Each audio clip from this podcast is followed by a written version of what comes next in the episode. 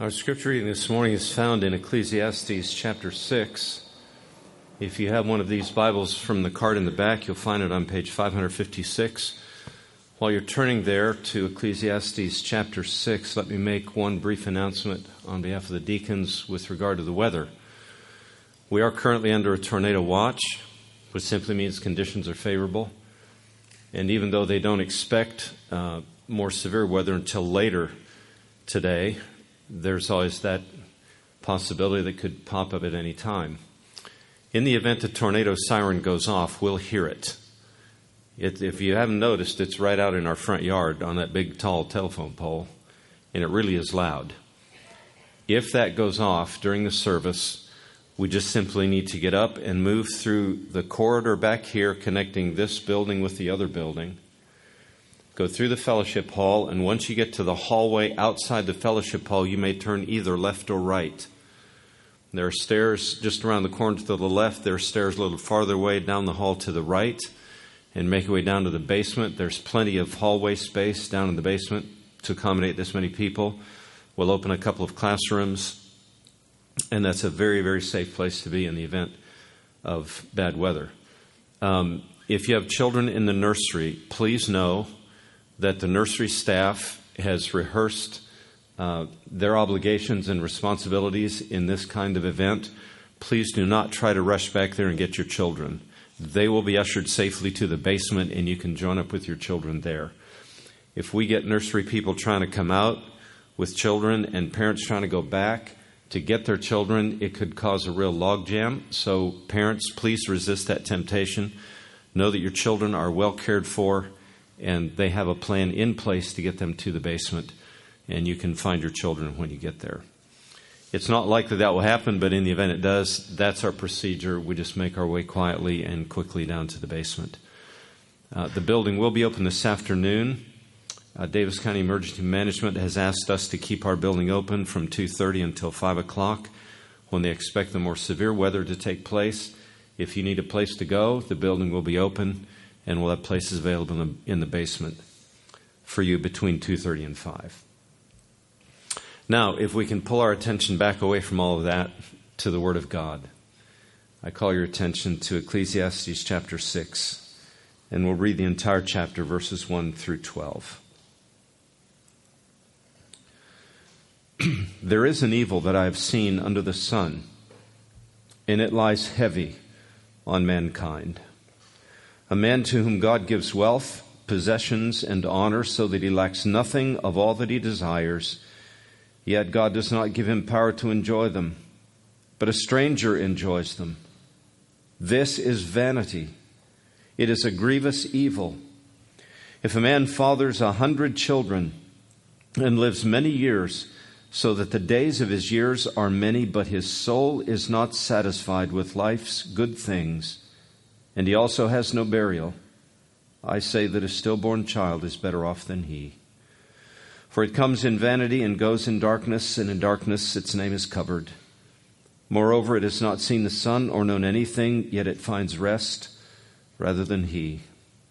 Even though he should live a thousand years twice over, yet enjoy no good. Do not all go to the one place?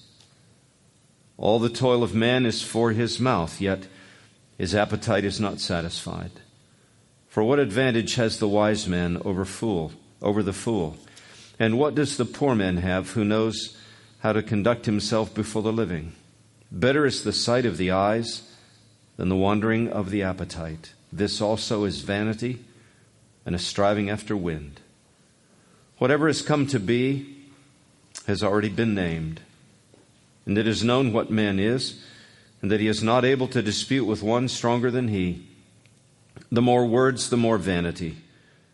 And what is the advantage to man? For who knows what is good for man while he lives the few days of his vain life, which he passes like a shadow? For who can tell man what will be after him under the sun? May God bless the reading and now the preaching of his word.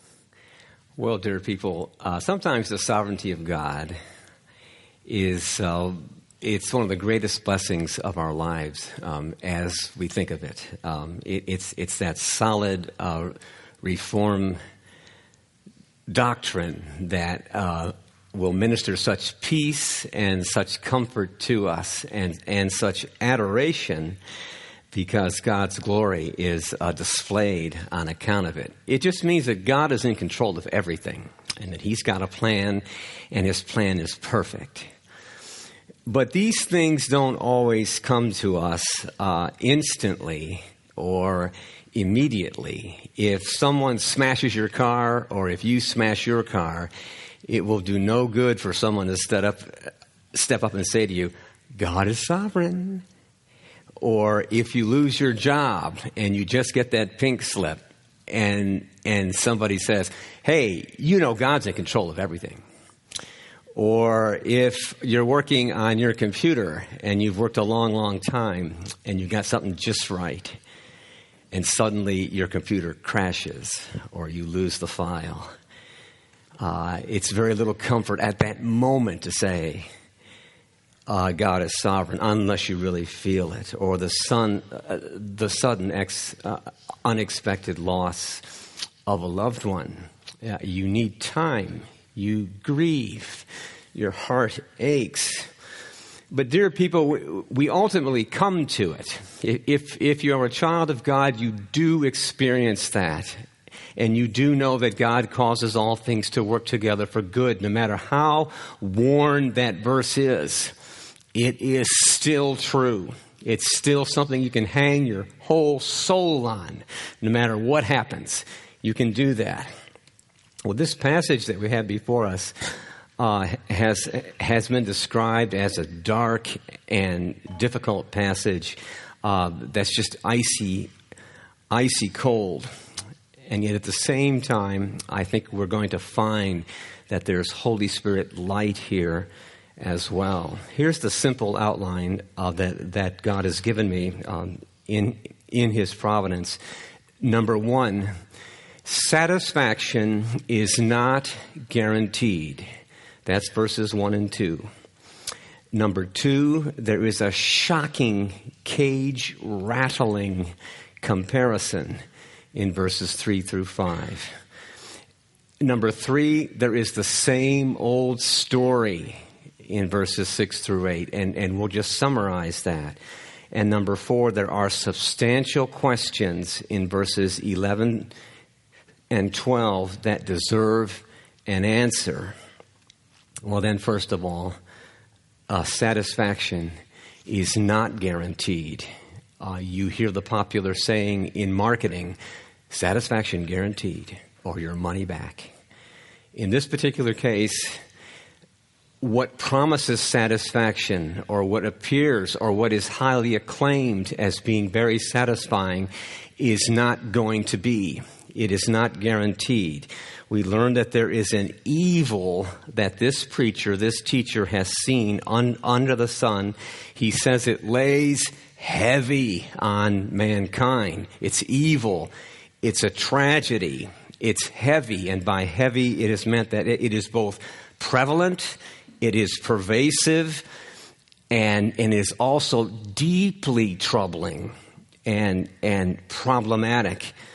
Verse 2 calls it a grievous evil, or it could be translated a sickening tragedy.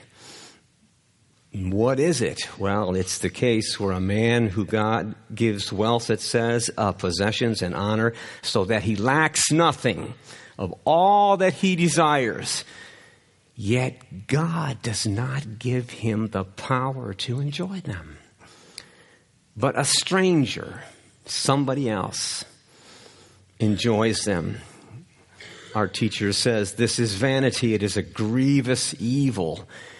And what makes it seem so grievous under the sovereign hand of God, in this case, the man has everything, but he's not having fun. He's not enjoying it. But in Pastor Ted's message last week up from chapter 5, you, you notice verse 19, just above where we are, or, or on the previous page, we read that everyone also to whom God has given wealth and possessions and power to enjoy them and to accept his lot and rejoice in his toil, it is the gift of God. That's what he said. He said, Be satisfied with what you have. Whatever level you have, enjoy it. It's a gift from God, whatever level of, of, of prosperity. But you see here, God does. The sovereign God does whatever he pleases. He doesn't need any advice. He has no counselor. He always does what is right. There's not going to be a board meeting. There's not, he's not going to take a vote. That's not our God. No investigation is, further investigation is needed. In this case, he withholds the joy. He does not empower the man who has everything to enjoy what he has. Uh, David says something to this effect uh, uh, in Psalm 39 in verse 6. He says, Certainly man walks about like a mere shadow. Indeed, they frantically rush around in vain, gathering possessions without knowing who will get them. They run about as an immaterial, unsubstantial shadow, gathering things, and, and whose hands do they fall into? Martin Luther says this is a description of a rich man who lacks nothing for a good and happy life, but does not have one. Money guarantees nothing. Much of it does not mean the favor of God. The prosperity gospel preachers, which I hope to give you an example of that next week in, in a video that Brother Blake Castle is uh, providing for us, just a snatch of what these deceivers say. It's no sign of God's blessing to have a lot of money. It's not something even to be sought as a blessing for itself. Money can make a lot of things convenient. You can get a lot of stuff. You can win the admiration and esteem of others if you are rich. But money cannot make you happy. Believe the teacher, believe the preacher, believe what we read here. Money cannot make you healthy. It, you cannot buy health. You can't get it. And money will never get you into heaven. Look at the limitations of it. Not happy, not healthy, not heaven although money can get you an awful lot of other things. And here in this particular case, we don't read that it, that it was lost, that it was stolen, that it was destroyed. All we read in our text is that it was not enjoyed. And it falls into the hands of an unknown person, a non family member, somebody who has not gathered it. We don't know why these things happen. But they did. They do happen. Contentment is a rare jewel. It is the gift of God. It is priceless to have this, to be happy with what you have. If you have that gift, it is productive of so much joy, so much pleasure in simple things in whatever God has allotted to us. And to finally be free from the slavery of always wanting more and better and the best if you have that gift, then treasure it. Be glad to have it. If you don't have it, then seek it. Try to get it. Ask God for it.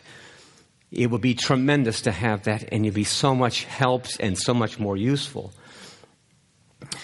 Heading number two is the shocking cage rattling uh, comparison that comes in verses three through five. It's, it's shocking. It's shaking the cage that, that people are in that's locked, but they, but they hear the rattling. It's, it's an alarm. It, it sounds in people's ears if, if they'll only listen. He says, if a man fathers a hundred children and lives many years, so that the days of his years are many, but his soul is not satisfied with life's good things. And he has no burial. I say that a stillborn child is better off than he. Should be shocked by that. In those days, not in our day anymore, in our day, if you have a lot of money, that's a great thing. In their day, if you had a lot of children, if you had many, many children, that was a great thing. That was a sign of God's blessing. If you didn't have children, if, if, if your wife was barren, or, or if you just couldn't have children as, as a couple, it was subtly considered a curse. They would whisper about you Elizabeth has no children. I wonder what they've done. But this man is conceived of, of having a hundred children. And not only that, to live many, many years. The three things wealth, children, and long life. Those were the things that were esteemed. And to a certain extent, they're still esteemed here, but we're so upside down. We don't want to have a lot of kids. We kill kids before they're born. We, we, these atrocities are, are, are, are, are what our nation is, is, is uh, known for. But put yourself back then. I think there's a TV program on somewhere. I, I, I don't watch television, but I'm aware of this program. This Christian couple has like 19 kids. And, and, and they track with them, and it's, and, and I, it's entertaining and, and in, enlightening, I suppose. It's, it's, it's on television. But this man, this teacher says, he says, it's better to not ever have lived, really lived, if you do not have joy, if you do not have happiness in your prosperity and in the length of life and in the abundance of, of children. You know that from time to time, even the saints have longed to die. Job longed for this, and, and, and, and this links us uh, to where we are here. He says in Job chapter 3 and verse 11, because of all of his suffering, have compassion on Job. Nobody suffered like him. No other human being ever suffered the way Job suffered. The devil unleashed on him to the maximum, short of killing him. Whatever you want to do, you can do to Job. He's my servant. He'll glorify me. Uh, Job says, Why was I not stillborn? Why didn't I die as I came from the womb? Why did the knees receive me and why were there breasts for me to nurse? Now I would certainly be lying down in peace. I would be asleep. Then I would be at rest. That's what he wanted. Rest is the desired commodity. Rest is what is longed for and not found.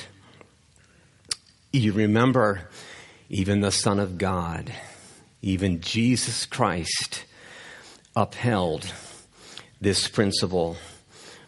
You remember the apostles were all gathered in that room in Matthew 26, verses 22 through, through uh, 25, deeply distressed, each one began to say to him uh, concerning who was going to betray him, Surely not I, Lord. They searched their own hearts. They, every one of them thought it, it could be them. It was only one. Jesus replied, The one who dipped his hand with me in, in the bowl, he will betray me. The Son of Man will go just as it is written about him.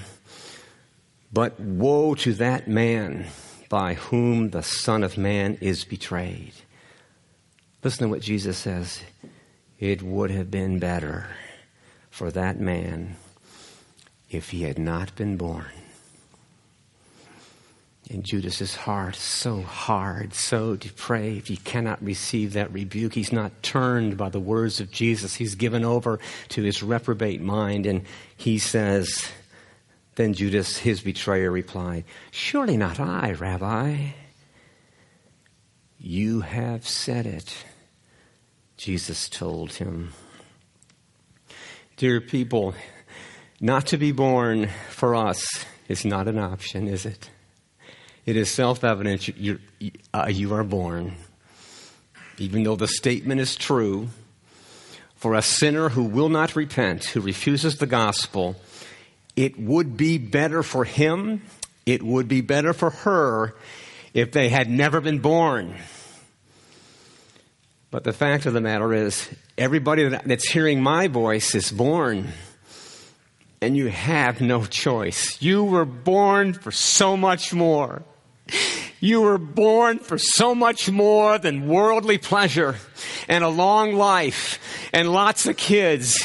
You were born for eternity. You were born to be immortal. You were born to spend life somewhere forever.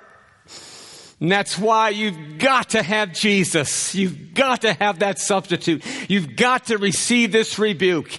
It would be better if you're lost and you die lost. It would be better that, that you were never born. But Jesus offers himself to be your substitute. You've got to say to yourself, I've got to have him at all cost, with all energy, with all faith, with all dependence. I've got to have him. Well, we notice then in the uh, third place, this is the same old story in verses 6 through 8. Uh, verse 6 says, Even though he should live a thousand years, twice over, and yet enjoy no good, do not all go to the same place? Here's this long life, a, a, a long life twice as, more than twice as long as Methuselah, who lived 960 years. They all meet the leveler. They, they're all leveled, no matter how long you live. No one can stay here. No one gets out of here alive. The, the two exceptions in the Bible only prove the rule. And so he lived, however, X number of years, and then he died. It's, it's the repeated mantra, and then he died and was buried. Verse 7 and and the toil of man is i'm only going to summarize it. And, and and the toil of man is for his mouth yet his appetite is not satisfied. We eat in order to live. And and and and and then we work so we're able to eat. This cycle goes on and on day after day in every generation in every place on on earth Eating is what keeps us alive, but we must work in order to eat so we can stay alive. And yet, we're always hungry. Hungry, hunger always comes back. You'll never lose your appetite unless you are deathly sick and you're nauseous. The exception, again, proves the rule. The broad rule is we shall always have an appetite no matter how much we eat. Uh, verse 8 says, For what advantage has a wise man over a fool? And what does the poor man have who knows how to conduct himself before the living? There are relative temporary advantages both to the poor and to the rich. Both groups have their advantage. The simplicity of life for a poor man, uncomplicated, is, is a good thing if he knows how to skillfully live at that level. The, the rich man has the same option, but he has other, he's got other problems. Each have their own disappointments. The rich man worries about what he has. The poor man has nothing to, to, to lose, but he may worry about is he going to eat today? Skillful living at, in, in, in whatever group you find yourself in, they find themselves in all end at, at the same point. They both die anyway. Uh, verse 9 says, Better in the sight of the eyes is the sight of the eyes than the wandering of, of the appetite. This also is vanity and striving after wind. Better in the sight of the eyes is just a metaphor for the present situation. Better to enjoy what you have, to keep what you have versus the restless ambition that's always reaching. But both of them are only trying to embrace the wind, according to the text, it's vain, it's empty. The present, he's already said this. He has said it, he said it a dozen times. We come up empty either way. Verse 10 says, Whatever has come to be has already been named, and it is known what man is. He is not able to dispute with one stronger than he. At least a dozen times we've heard something like this that there is nothing new under the sun. The condition of mankind, the activities of mankind, what they do, what, what, what, what they try to do, what they accomplish, are, are, are the same throughout history. Their needs, their aspirations, their ambitions, their goals, their practices, they are virtually the same. There's nothing new. It's all the same. It is a unchanging in all of its categorical activities. But at the end of verse 10, we begin to see a glimmer of hope. That's what I promised. There's Holy Spirit light here. All of the commentators ag- agree on this. We read that, and he is not able to dispute with one stronger than he. Who is the one who is stronger? Who is that? What is, or who is this limiting person, this limiting factor? Who is the one that we have an inability to win the argument or to settle a dispute with? Everybody wants to be able to do that. Who, who is mankind really arguing against that is so much stronger than he is or than she is? It's God. God is the one who is stronger. Brian Borgman, Pastor Borgman says, Our arms are too short to box with God. Our feet are too slow to maneuver around Him. You remember what Job said when, when, when Job was pushed and pushed and pushed uh, by the devil, by his wife, by his disease, by his suffering, by his burning flesh, by his sleepless nights, by his nightmares, by his friendless life, all, all that he had, he, he was pressed and he did complain against God. He did argue with God. He did dispute with him. But when God revealed himself to him, what did he say? He said, I am so insignificant. How can I answer you? I place my hand over my mouth. I have spoken once. I will not reply twice, but I can add nothing. He met the one who was stronger than him. He could say, I could say this. I've had an experience like this, a, a teeny pinprick like this, where I was rejected from Cuba on my 11th trip. And I remember how my heart broke and how I argued with them. And I told them that I was a, I was a Cuban in disguise and, and that my blood was Cuban. And, and, and, I, and, and I'm the best friend of Cuba. How can you do this to me? And I didn't cry till I got on the plane. I flew back to Panama and sat there on a balcony listening to Fernando Ortega and full of self-pity. I called the Chrisman home. It was in the middle of the night. My sister Diane Chrisman, who uh, uh, suffered from migraine headaches and, and, and, and, and things like she, uh, she was awake. Such a comfort to my soul. Don't feel sorry for me, okay? That's, that's how it was. And I remember thinking while she was talking to me that I cannot tame Leviathan. I do not know how the mountain goats give birth. I, I am insignificant. I'm so sorry, God, for arguing against you. I'm so sorry for all my self pity. I, I should have been thankful for, for, the 10 previous times that I've been all over Cuba. I know Cuba like you know Kentucky. Do you know anybody else like that? Privilege, privilege, privilege. I, I, I get rejected and arguing with God. Job says, I know that you can do all things and no plan of yours can be thwarted. You ask, Who is this who conceals my counsel oh, with ignorance? Surely I spoke things that I did not understand, things too wonderful for me to know. You said, Listen now, and I will speak. When I question you, you will inform me. I had heard rumors about you, but now my eyes have seen you.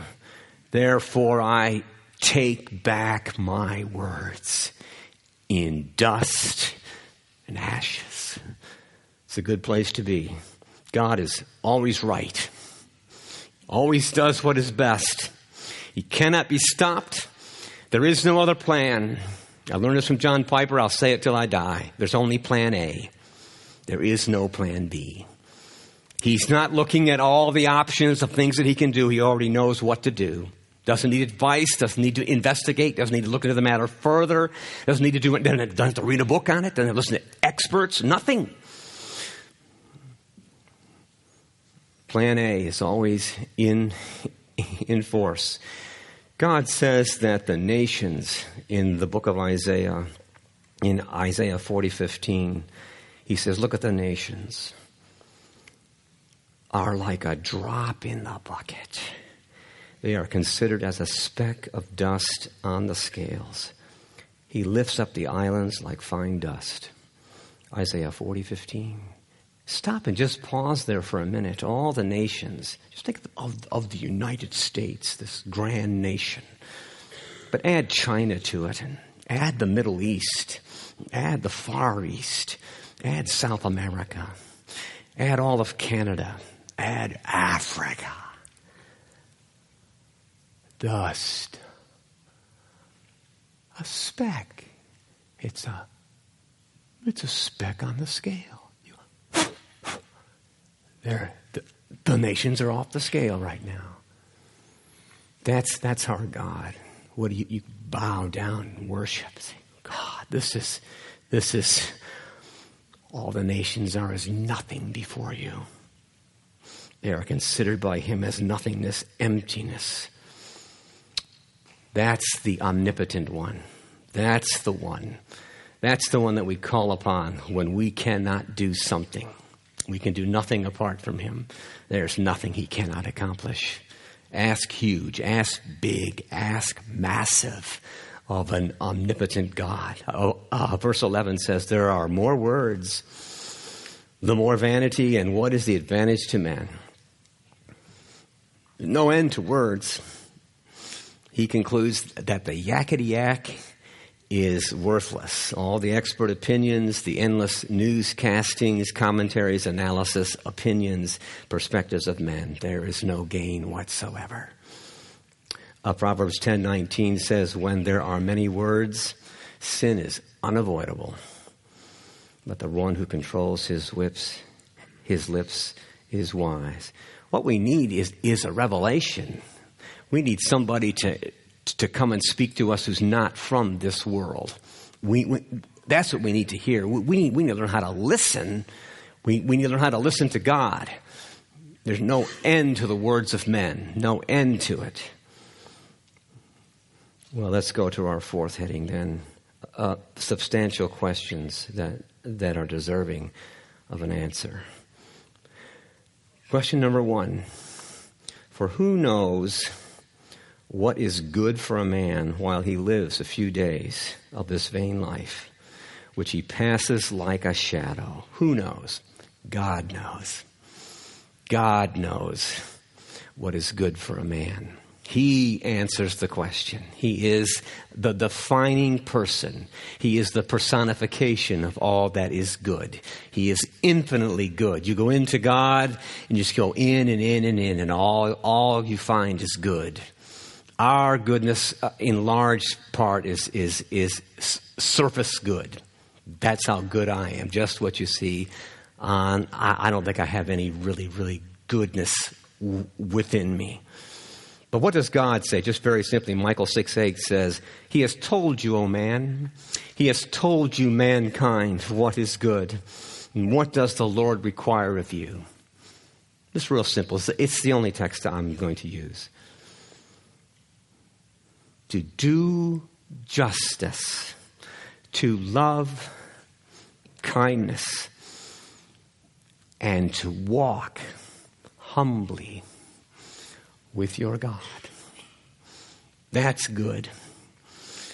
So while we are like a shadow, like a vapor, like smoke, like grass, like the dew, why our lives pass so quickly, let's, let's be like God. Let's love justice. Let's love kindness. That's, that's what He's like. Let's walk with His Son by the power of the Holy Spirit. The second question is For who can tell a man what will be after him un, under the sun? The same answer. It's God. Nobody else can tell you. God can. He holds the future. He determines the future. He is already there in what we call the future. He transcends time. Here's the plan.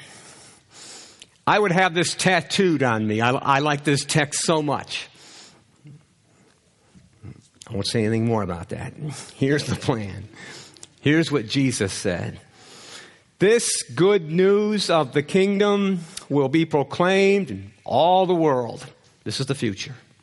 It'll be everybody will hear it in in this world. Every people group will hear about Jesus. As a testimony, he says to all the nations, this good news of the kingdom will be proclaimed in all the world, to all the nations. And then the end will come. It's all the eschatology I need. That's it. It's all I need to know that this gospel is going to advance in this world. It's going to be proclaimed in every nation. There'll be representation from every people group on this planet. And then the end will come. That's, that's it. Here's the second text here. What's going to come? What's going to come after a man? For the Lord himself will descend from heaven with a shout. Uh, this is 1 Thessalonians 4 uh, 16 through 18. With the archangel's voice and with the trumpet of God, and the dead in Christ will rise first. Then all who are still alive will be caught up together with them in the clouds to meet the Lord in the air. So we will always be with the Lord. And Paul says, therefore, encourage one another with these words. Well, what do we take away from this passage then? What are just two things? What are two things? You can take away more than what I'm going to give you, but what are two things that would have made this dark picture bright for the joyless, wealthy man? I hope you relate to him. I hope you relate to, to what Pastor Ted told us. In a certain sense, all of us are wealthy. What would have helped him? What would have changed his life? What would have made him joyful? If he had holy ambition, if he just had that, if he wanted to invest in the kingdom of God, if he shared what he had, if he freely distributed to the poor, if he had a plan, if, if he gave his life to Jehovah, to Yahweh, and he said, I surrender all. All that I have is yours. I'm a steward. Everything that I've received, I've gotten it from you, and I want to give it back to you. He would have had a meaningful life. He would have had a happy life. The joy of generosity. You ask any generous person you know, ask them, are they glad? Are they happy to give? they will tell you, yes, yes, I want to do more. No matter how generous they are, that they want to do more. That would have made for a happy man. He would have rejoiced. He would have had joy. He would have known that pleasure because it is more blessed to give, more blessed to give than to receive. He was doing all the receiving and he didn't get the blessing with, with, with what he was receiving. C.S. Lewis says this very tersely. You have to remember it, you have to think about it too. Nothing that you have, nothing that you have not given away will ever really be yours. You don't really have anything that you can keep, really keep, and that will last with you unless you've given it away. Unless you invest in the kingdom of God, everything down here perishes. You'll let loose of everything. You don't really have it. You'll go back just as you came. You came naked, you'll leave naked, nothing in your hand. But C.S. Lewis says if you give it away, if you invest in the kingdom of God, you'll have a reward in heaven. And Jesus never diminishes that reward. He says your reward in heaven will be great. That's, that's what would have given him a meaningful life. The, the other takeaway, the other takeaway outside of being a good steward of whatever resources, your time, your energy, your service, your money, all of it, put it to work for God. It's the best investment. The other takeaway is this it's concerning rest. It was interesting um, that Justin read a passage on, on that in the introduction of our service rest. That was the commodity. That's what the stillborn, or yes, or the miscarriage experience. That's what they got. The, the stillborn escapes all of life's troubles, all of life's difficulties, all of of the challenges and and the pain and and the dark shadows and all of it. They never see it. They never see the light uh, of the sun. They come from the womb.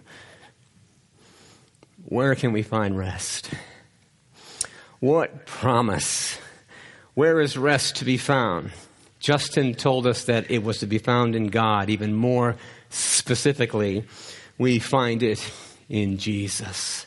What does he say? He lifts up his voice and he says, Come to me Come to me, all ye who are weary and burdened.